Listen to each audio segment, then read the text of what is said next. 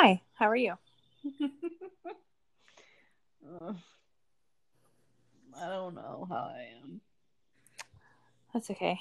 I'm in the bedroom because the rest of my family is, of course, at home right now, hiding, hoping that it will be quiet. But the trade off for for locking myself in my bedroom alone is that the internet's kind of shitty back here. So hopefully I won't Uh. uh, break up on you. Yeah, can you hear me? I can. Okay, that's good. I'm using these. I couldn't find my headphones, so I'm using some old Bluetooth ones because I haven't been able to find the charger for my real headphones since I'm fucking moved. And uh, anyway, so I don't know what kind of battery these these motherfuckers have on them or what kind of quality, but um, Hi, Dory.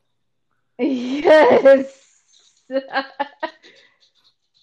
She sometimes when I start talking after lots of silence, she like gets up and looks around for like who's there.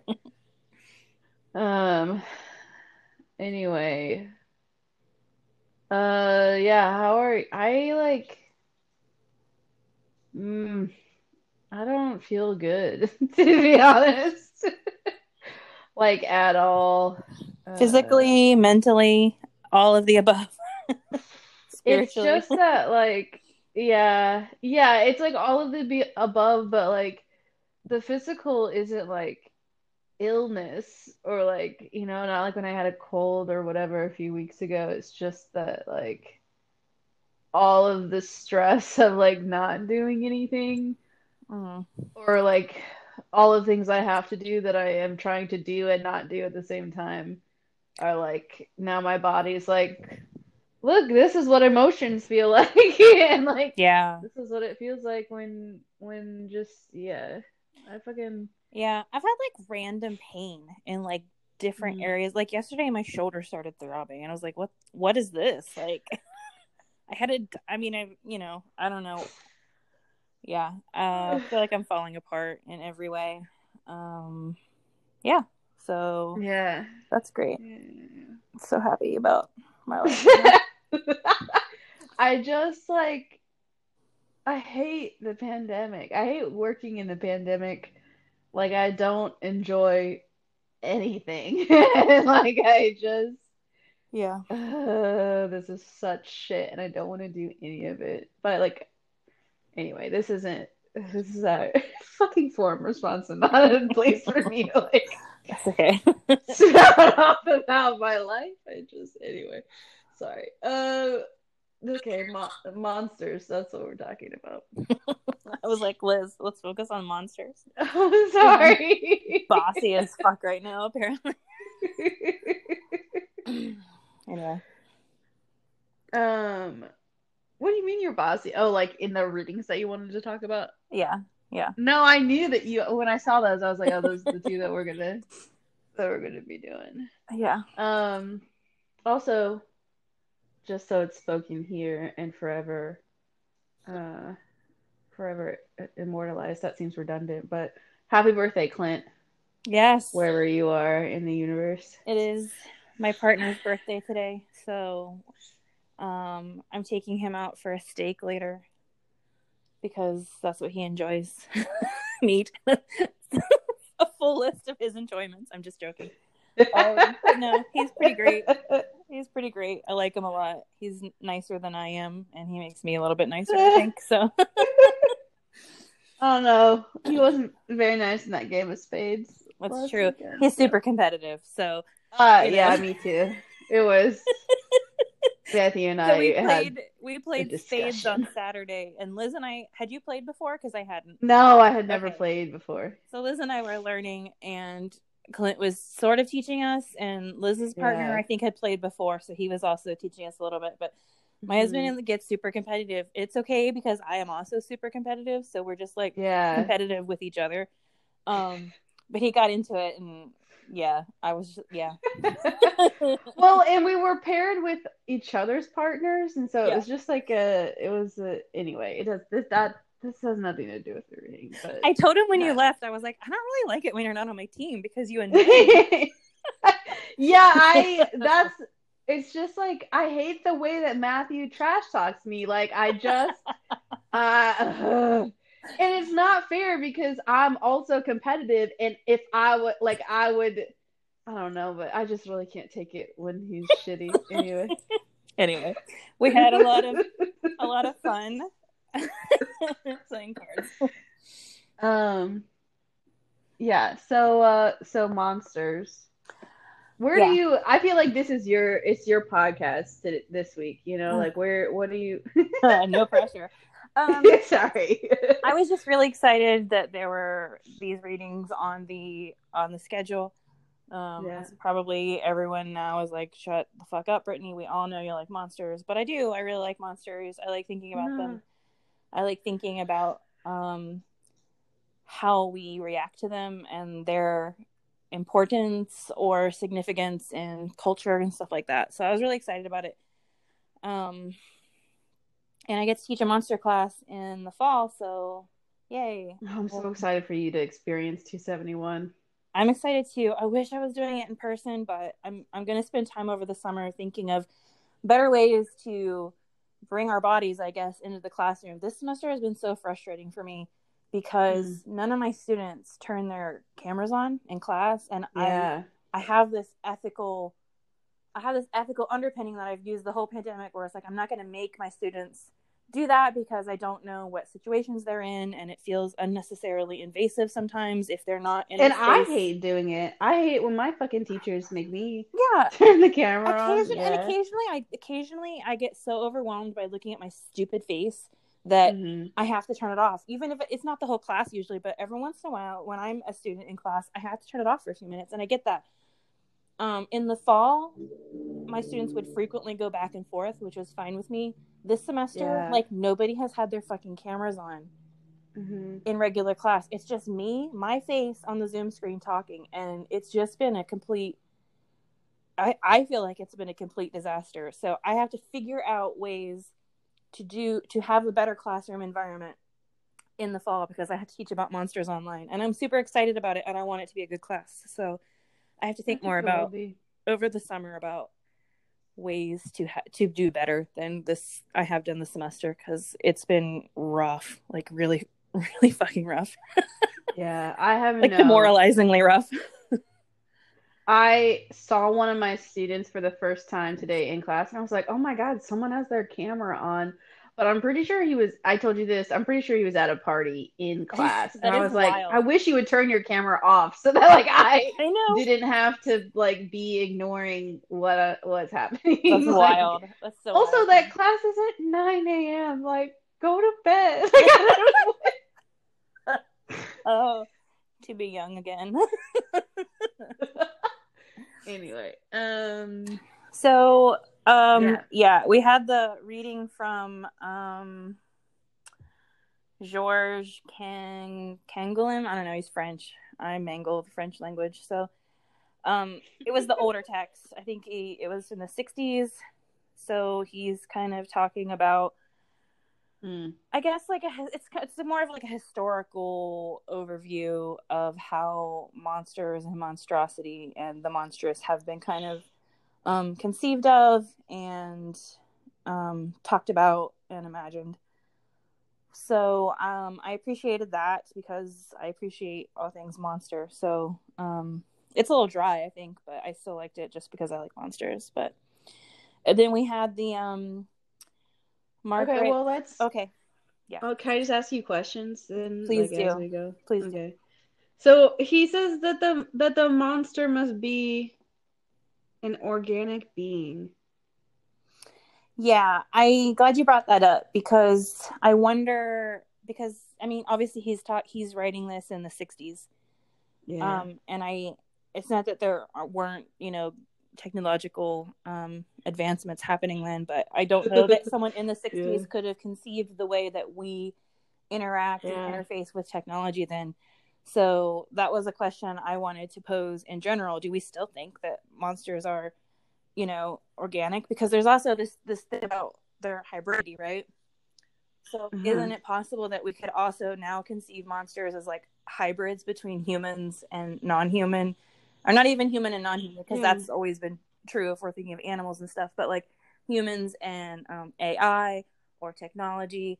This kind of brings up like some of the stuff, I, the reading I've done in posthumanism, um, Mm-hmm. which thinks some of the some some of the thinking is you know um, humans being like extra or more than human, right? Because of all the different, um, you know, like there's, I mean, on just on a very basic level, pacemakers and um, Mhm. stuff like that, which aren't, you know, they're in your human body, but they're not human, and they're helping your human body uh, keep Yeah. keep living, I suppose. Whatever. I Mhm. can't also speak very well today, so That's or ever, or ever. That's why I'm a writer, so I can write instead of speak to you. Hmm. Um, so I think I would challenge that that the monster has to be organic. Maybe we want to say Yeah. there should be something organic about it. If it's just a pure technology that that doesn't feel as monstrous, but but I don't think it. Sh- I don't. I don't feel like it's. He says the qualification of monster must be reserved for organic beings. I'm not sure. I don't think I agree with that.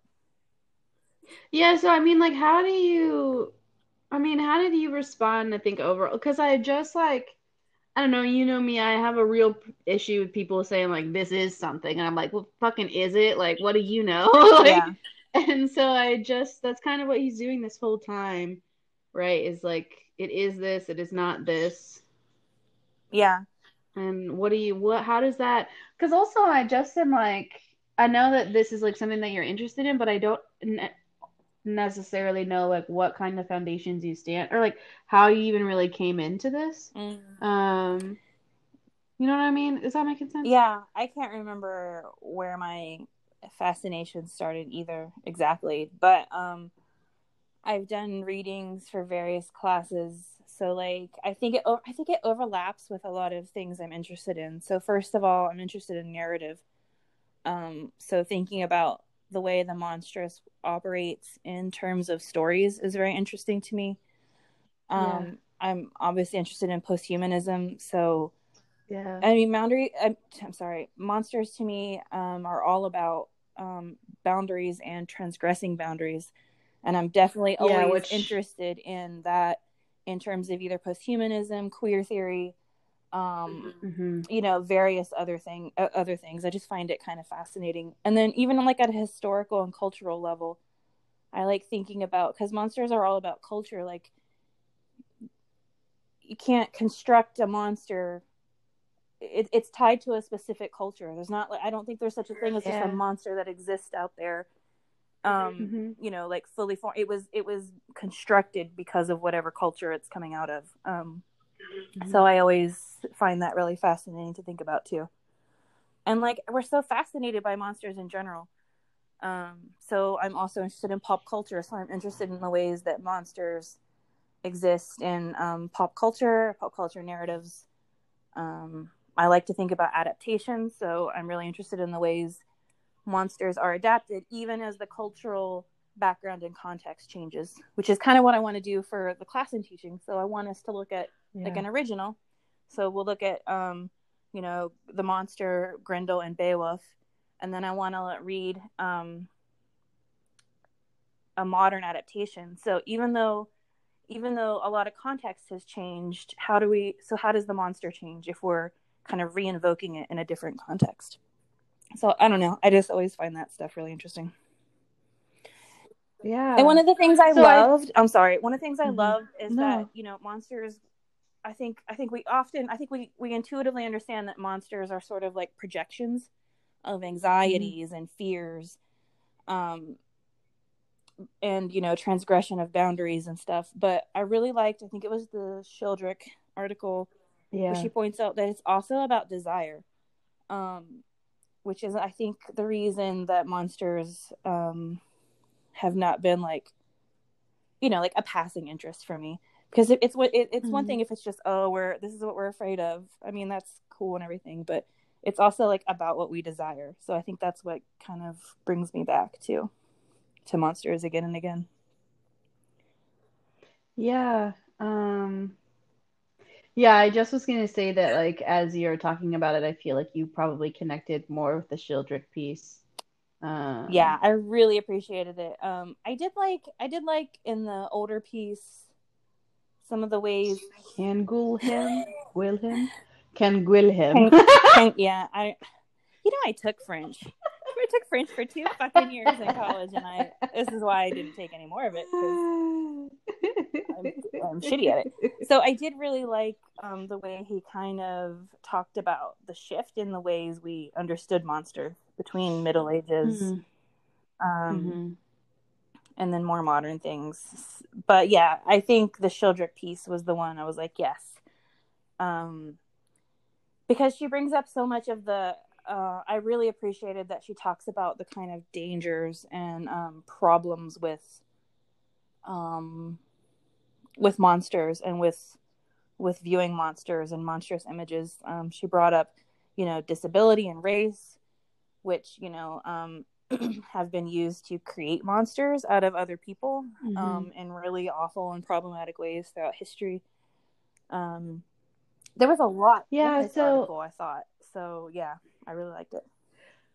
Well, while you were talking, I was thinking because you said that you know that you've just always kind of been fascinated um, with monsters, and I feel like that that that she's trying to problematize our fascination. And so, like, how I don't know, how do you see yourself ethically engaging, uh, like with this, and then also like guiding your students through like an ethical engagement with monsters? Yeah, so I think that probably when I when I really got hooked on monsters was um one of my best friends growing up, her dad was a big reader and at Yeah. some point we must have covered Beowulf in like middle school, like little parts of it or something. I can't remember when. Uh-huh. Um and he gave me the novel Grendel by John Gardner. So Grendel is from the monster's point of view. And that's really trendy Yeah. now. Um there's a lot of stuff where Mhm. we look at things through the monster's point of view, but at the time I didn't because I'm old.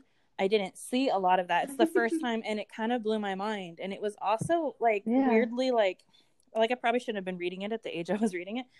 Um but it was like gnarly and kind of ugly um but like Mhm. super compelling. So for me part of the the ethical use or engagement or study of monsters has to do with picking apart and seeing like why the why of it Mm. because if you can pick apart the Mhm. why of it you can kind of see the ways that monsters um are have been used and are continu- continually used to other you know people based on disability or race or gender or whatever Mhm. um and if you you if you can pick it apart then it loses some of its power um or at least gives you a way to hopefully constructively talk about it. Um and so then as a writer if you want to to write monsters then i think it's really important to kind of interrogate like Shildrick says you know um the why um what are you getting out of this? What are you trying to get out of it? Um what are you trying to say with it? Um and then also i i just like I, I, it's not new for people to sympathize with the monster obviously um Mhm. so i guess to me that just speaks to some like real desire i suppose um or also like this feeling that even even if we do fit most of the categories that we would consider normative right there's something in Mhm. all of us that is like i don't know if i quite fit um and i think that is one of the reasons that we are so fascinated and drawn to monsters Yeah, I mean, I feel like every week, that's what I was thinking a lot about as I was reading this piece. Because, I mean, to be honest, it it's some of this language is over my head. Um, oh me too yeah but but I was thinking a lot of just about how every week we keep coming back to, or not every week, but a lot of weeks we keep coming back to like these parts of the body or the bodies that we like try to deny and destroy. Um, and and how I don't know, like monstrosity is just a, an articulation of those those facets, I guess that you know. yeah. Um, and i mean you're right. Like you just brought to mind we're in a, a class about embodiment right? Um and i guess maybe one of the one of the reasons i guess this this guy the french guy was like, you know, monsters are organic is that it generally has something they they it always has something to do with the body. And it, but I think mm. it's because so many of our fears and desires are rooted in in our own bodies. Um yeah. So that's I like I don't I don't know that I agree that it necessarily has to be that way anymore, but um I right. I guess an element of the organic um is is probably important because I think a monster is powerful because we can see even, like little bits of pieces of ourselves in a monster. Um, or parts of ourselves mm-hmm. that don't feel like they fit into the normative um, cultural you know. Can't think of the word yeah. i'm looking for but um framework? Yeah. Yeah. yeah. One of those f words. Yeah. Um you're so interesting. Um, no. but I'm like I'm like dually thinking about the this, but then also the eventual uh like the teaching literacies interview that I'd like to do with you. Oh, yeah. Uh, because this is the kind of stuff I want to talk about. Um, I also was kind of um struggling with this like uh where sorry i'm kind of scrolling through the article right now which is super i'm sure enjoyable for those who are listening. Um but it's like towards the end when we start when she starts talking about this process of becoming um and yeah. So i just wanted to like i've been thinking about okay so this week in um you know, my biography class, we had to watch The Stories We Tell, um, which is essentially it's like a docu memoir about this woman's life, but really it's a it's about trying to depict like kind of who her mother was and the mother has died like through the stories of all of these different people like all of her siblings um you know the various spouses the the extra whatever family. And it's just that like um like the truth is so subjective and co- co-constituted that like everyone is creating a different image of this woman uh-huh. and and each of them are are equally true. And it's only like when we try to like laminate it into like this specific cohesive narrative truth um that it becomes like problematic. And so that i'm trying to connect that to this like ever shifting process of becoming because it's just like how else do I understand like cuz you know I'm on board when we're saying that it's like a performative like fluid dynamic process that's ever changing and and can't be specifically located but then I'm also like well then how do I understand like you know how do I trace this process of becoming if not to say that it is at some points or to put it i guess through that process of lamination and like and be like this is what is happening. Uh i don't know if this is making a lot of sense but uh, i guess i guess do you feel like do you feel like becoming is ever done? Like is there a finish point? No um but i also like i don't so like no capital t truth right? But then like if i think about life narrative engagements or enactments like those most often right are are tracing like processes of becoming or, or I guess pieces of becoming. And they're they're true for whoever you know is laying that out. Yeah. I don't know if this is making sense. That's what i'm trying to understand right is like how does my how does life narrative fit into this becoming that can never be known yeah I think what I like about the monstrous and and this idea from Shildrick about, you know, the becoming the monster or whatever, um, is that um I just feel like the monstrous is this invitation to to go beyond like what's expected of you. Like I mean, there it's about mm. excess. You know what I mean? It's kind of like a spilling over of yeah. categories and boundaries. Mhm. and this might be where my my interest in queer theory most connects you know what i mean in this um uh, there's a let me see if i can find it there's a line in Shildrick. Uh, oh it's on page 173 she says can we see the seductiveness of the monstrous as an invitation to other worlds um Hmm. and it reminds me a lot of um the queer theorist Munoz and his idea that like queerness is always on the horizon. It's like you never get there. It's about the the kind of the hope and the the idea of this utopia that um you're not necessarily going to arrive at um but you're kind of always in the process of trying to create, I suppose. Mhm. Um I guess I kind of think about it in the same way. Um you know, because the monster would be non-normative. Um so if we can find all the non-normative pieces of ourselves and embrace them and try to create worlds where that's not necessarily monstrous, it's just the way everything is. I think it has the same feel to me. And I think that's why we so enjoy narratives where we're um, in the monster's point of view or where we're rooting for the monster. Um, yeah, I don't know if that makes any sense.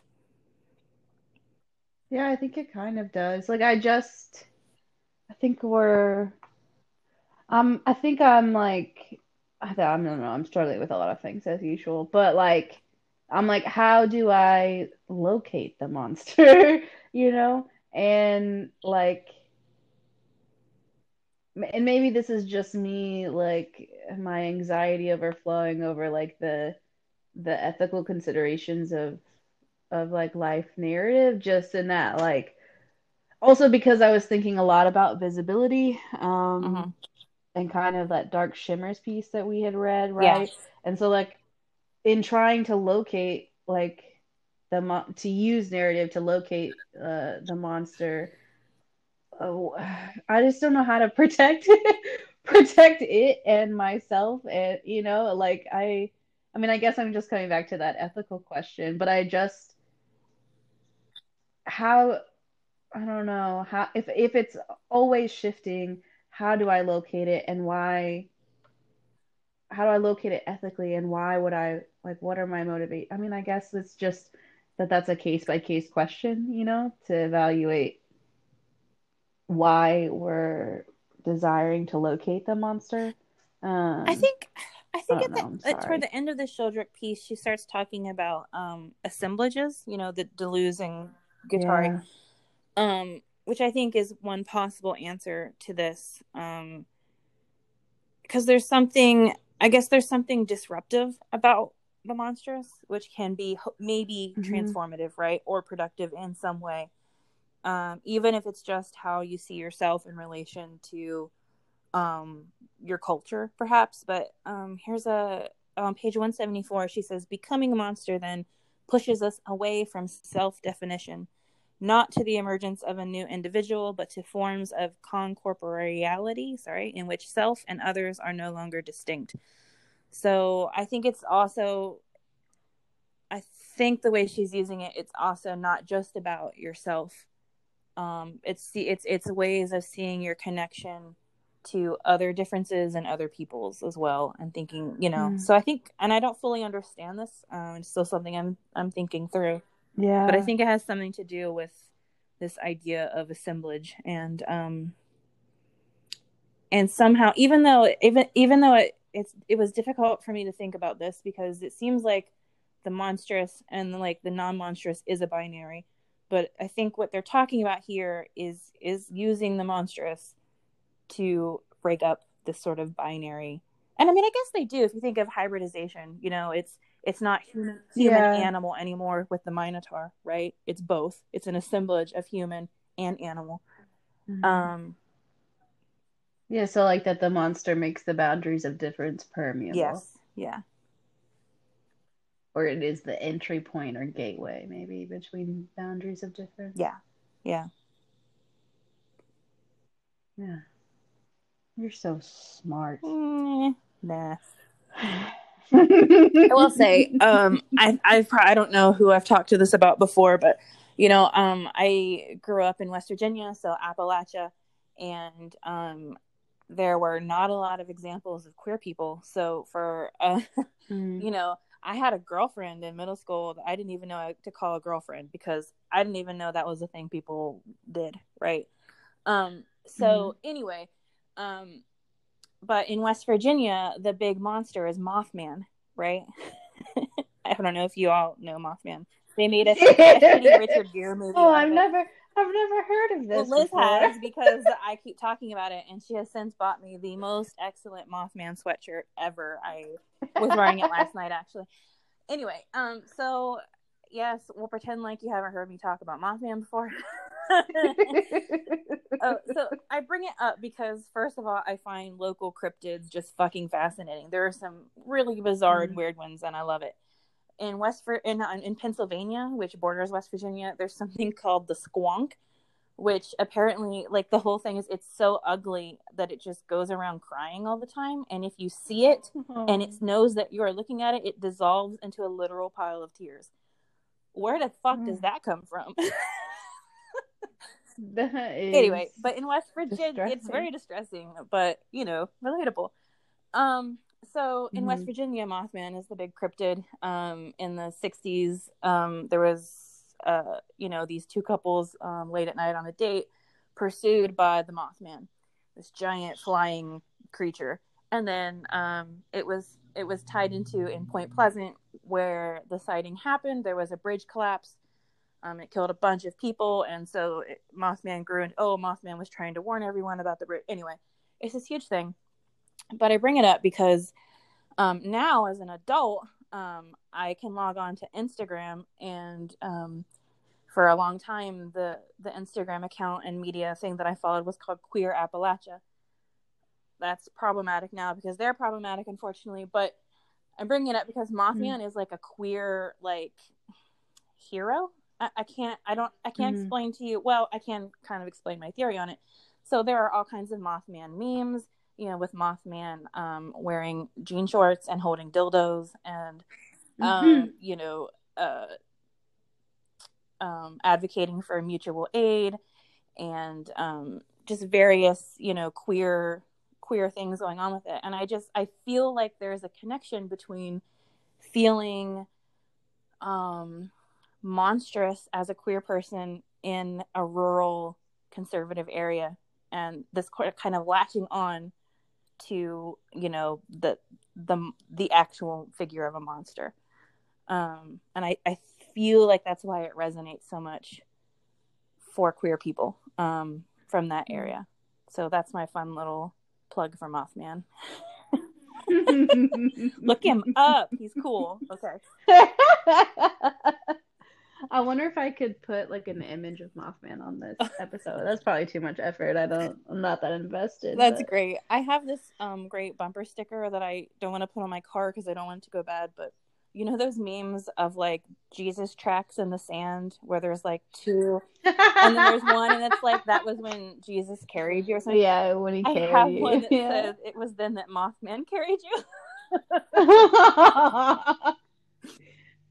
anyway. That's adorable. Um, well, anyway, I. Uh... Oh, this got long. I'm sorry, guys. No, it's okay. I my phone's across the room, so I haven't really been keeping an eye on it. But um, uh, I think that this was good. But I also do need now to read "Are You My Mother" before I go into uh, my class tonight. Oh um, yeah, yeah. But uh, I feel good about things that you said. really? I feel kind of like a dick, but that's okay. no, I think. I mean, what did I contribute? Nothing. but um, anyway, thanks for listening, friends. Brittany, did you have anything else that you're like, I have to say this? Nope. Nope.